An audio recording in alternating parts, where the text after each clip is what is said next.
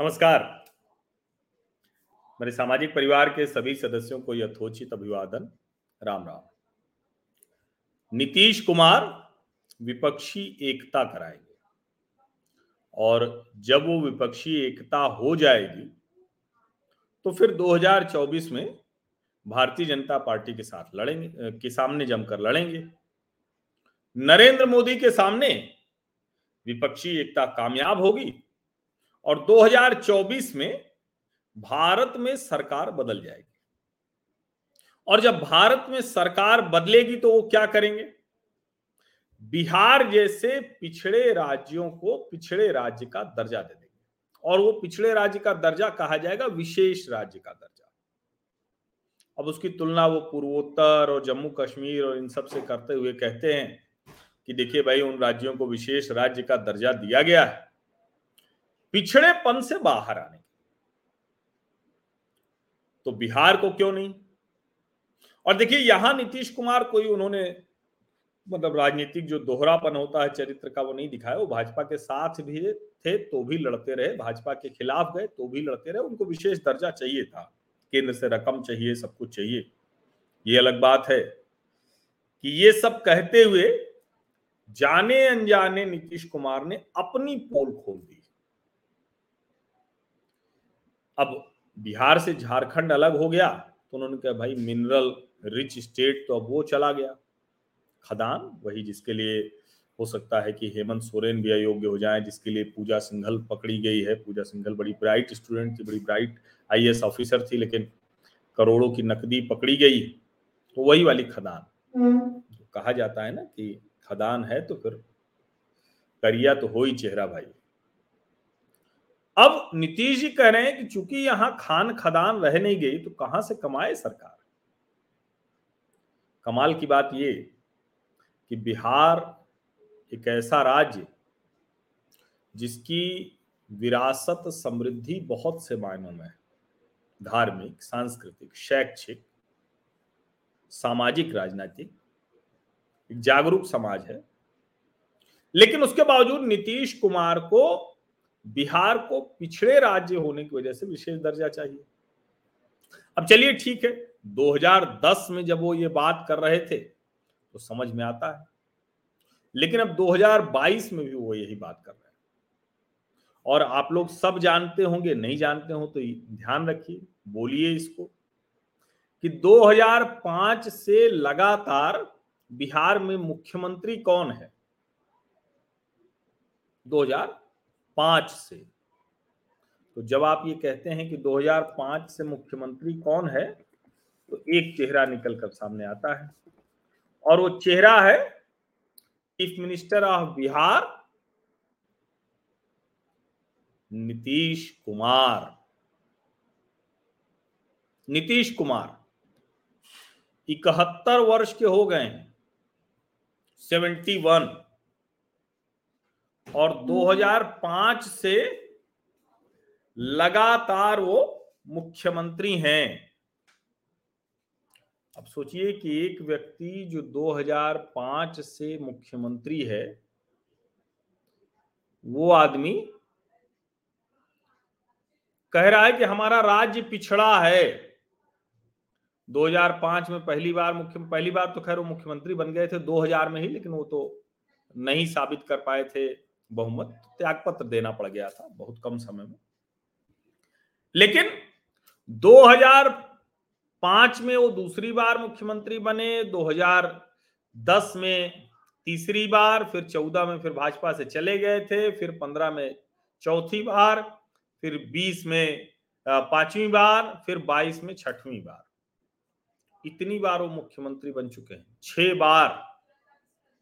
और छह बार मुख्यमंत्री बन चुके हैं, ये तो अलग बात है। 1985 हरनौत विधानसभा से वो पहली बार विधायक बने थे। तब लालू जी के साथ हुआ करते थे। हालाँकि वो उन्नीस सौ नवासी में हार गए थे। और नहीं, उन्नीस में हार नहीं गए थे, वो उसके बाद चले गए थे। पहले तो उनके साथ थे, बाद में वो चले गए थे भारतीय जनता पार्टी के साथ। तो उन्नीस सौ छियानवे में वो पहली बार सांसद बने थे, बाढ़ लोकसभा सीट से। अब सोचिए, अभी वो इकहत्तर वर्ष के हैं 2022 में। और पचासी में वो पहली बार विधायक बन गए थे।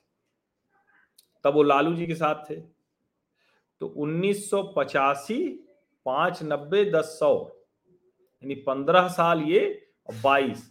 सैतीस साल से किसी न किसी रूप में सत्ता में है नीतीश कुमार।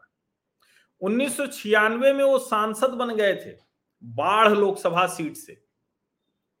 आप सोचिए जरा। ऐसा व्यक्ति ये कह रहा है कि भाई हमारे बिहार को विशेष राज्य का दर्जा दो और विशेष राज्य कहते हुए कहें कि पिछड़े राज्य हैं। हम जब 2024 में विपक्षी एकता का राग का थोड़ा ऊँचा स्वर लगाएँगे और हम जीत जाएँगे तो हम क्या करेंगे? हम विशेष दर्जे का राग फिर आगे बढ़ाएँगे। उन्नीस सौ अट्ठानवे निन्यानवे में ये कृषि मंत्री बन गए थे। उन्नीस सौ अट्ठानवे निन्यानवे रेलवे मंत्री भी ये रहे सड़क परिवहन मंत्री भी रहे अटल जी की सरकार के दौरान। समझिए।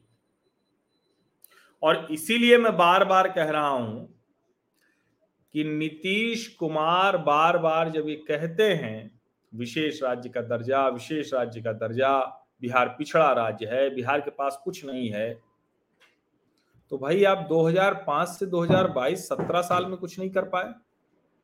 करीब 35 सैंतीस साल से आप विधायक, सांसद, मंत्री, केंद्र में मंत्री जाने क्या क्या है, उसमें भी आप नहीं कर पाए? इसका मतलब क्या है? इसका मतलब तो यही हुआ कि दरअसल नीतीश कुमार बिहार के लिए वो सब कुछ कर ही नहीं पाए, जिसके लिए जनता ने इन्हें कुर्सी दी थी। जिसके लिए इन्हें सत्ता मिली थी। अब आप सोचिए, ऐसा व्यक्ति कह रहा है कि 2022 में अभी हम खड़े हैं, अब विपक्षी एकता हम शुरू कर रहे हैं। स्टालिन, केसीआर, ममता बनर्जी, अरविंद केजरीवाल, राहुल गांधी, शरद पवार, अखिलेश यादव, शरद, जाने कौन कौन लोग? शरद यादव का भी नाम ले लीजिए, फ़ोटो तो उनके साथ भी खिंचाए थे।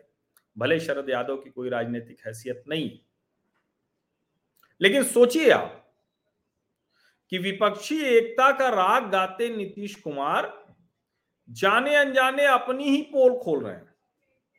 और इसीलिए जब प्रशांत किशोर कहते हैं कि अरे भैया, दस लाख नौकरी देने की अगर क्षमता आपकी थी तो सत्रह वर्षों में क्यों नहीं दे पाए?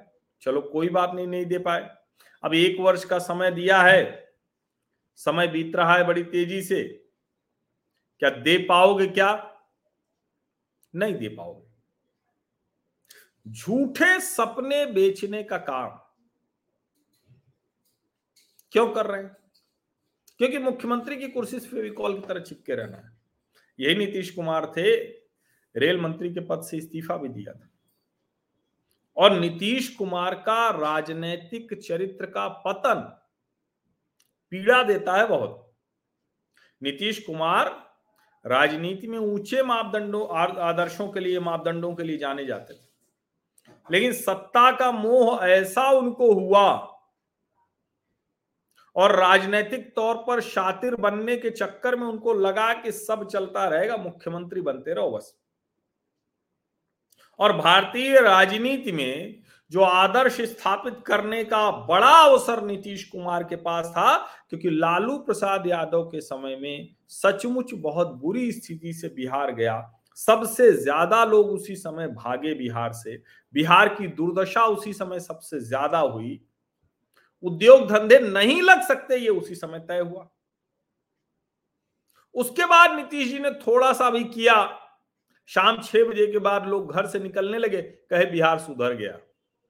बिजली जो कम आती थी, कहे थोड़ा ज़्यादा आने लगी, कहे बिहार सुधर गया। सड़क गड्ढे में थी पूरी। थोड़ा कम गड्ढे हो गए या सिंगल लेन की भी सड़क अच्छी बन गई तो कहे बिहार सुधर गया। और जंगल राज से सुशासन बाबू हो गए। सुशासन राज को आगे बढ़ाने के बजाय उन्होंने समझा कह रहे ये तो मजबूरी है बिहारियों की, बिहार के लोगों की, और दोनों राजनीतिक दलों की, राष्ट्रीय जनता दल की भी। उनके वाले जो जाति वोट बैंक है, उनको छोड़ के नहीं जाने वाले। और इधर भारतीय जनता पार्टी पार्टी की भी। तो नीतीश कुमार ने कहा कि ठीक है भैया जिसको आना हो हमारे पास आओ। और हम बिहार को पिछड़ा रखेंगे। जब मौका मिलेगा तो कहेंगे विशेष राज्य का दर्जा चाहिए। भारतीय जनता पार्टी ने नहीं दिया। हम जब विपक्षी एकता के साथ सरकार में आएँगे 2024 में तो हम विशेष राज्य का दर्जा देंगे। तो क्या बिहार की जनता, बिहार के लोग और देश के लोग इतने ना समझ है कि वो नहीं समझेंगे कि जो आदमी सैंतीस साल से विधायक, सांसद, केंद्रीय मंत्री जाने क्या क्या रहा, जो आदमी सत्रह साल से मुख्यमंत्री रहा, उस मुख्यमंत्री के पास कोई दृष्टि ही नहीं है कि वो बिहार को विशेष राज्य का दर्जा किसी सरकार से, केंद्र से दिलाने के बजाय विशेष बना दे। जैसे महाराष्ट्र और गुजरात के बीच में जो सेमीकंडक्टर फैक्ट्री ले जाने को लेकर चल रहा है अच्छा है वो। लेकिन यहाँ तो नीतीश कुमार, इससे भी नहीं सीख रहे हैं। बगल के उत्तर प्रदेश मैं आपको एक बात कह दू, मैं बार बार ये बात कहता हूँ बिना किसी संकोच के। कानून व्यवस्था का मसला, बहुत से मसले बहुत गड़बड़ाए अखिलेश यादव के राज में। समाजवादी पार्टी एक उस तरह से रहा। लेकिन चाहे अखिलेश यादव का राज हो, चाहे मायावती का राज हो, कुछ न कुछ सरकारें करती रही। डेवलपमेंट का काम होता रहा। दिखाने के लिए ही सही एक्सप्रेसवे बनते रहे और वो दिखाने के लिए नहीं, वो असल में बने। और बने तो दिख रहा है कि उससे आगे अगली सरकार को जाना है, इसीलिए पूर्वांचल एक्सप्रेसवे योगी जी को दबाव में जल्दी से जल्दी पूरा करना पड़ा। और देखिए, केंद्र सरकार, चूँकि नरेंद्र मोदी की योजना है, इसलिए सबसे तेज़ी में काम हो रहा है और उसका बड़ा लाभ बिहार को भी मिल रहा है। जो रेल कोच फैक्ट्री बनी है, सबसे ज़्यादा हार्स पावर की, सबसे ताकत और शक्तिशाली इंजन अभी वहीं बन रहा है। लेकिन सोचिए कि बिहार को विशेष राज्य का दर्जा चाहिए। विशेष नहीं बनना है, विशेष राज्य का दर्जा चाहिए।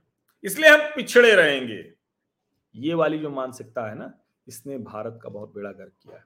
बाहर निकलना पड़ेगा इससे। नेताजी लोग नहीं निकलेंगे, वो जिस जगह बैठे चिपक के बैठे रहेंगे। इसलिए हमको आपको निकालना पड़ेगा। और बिहार में तो बिहारियों को ही ये काम करना पड़ेगा। तो करिए, किस बात का इंतज़ार कर रहे हैं? क्या अभी और इंतज़ार करना है क्या?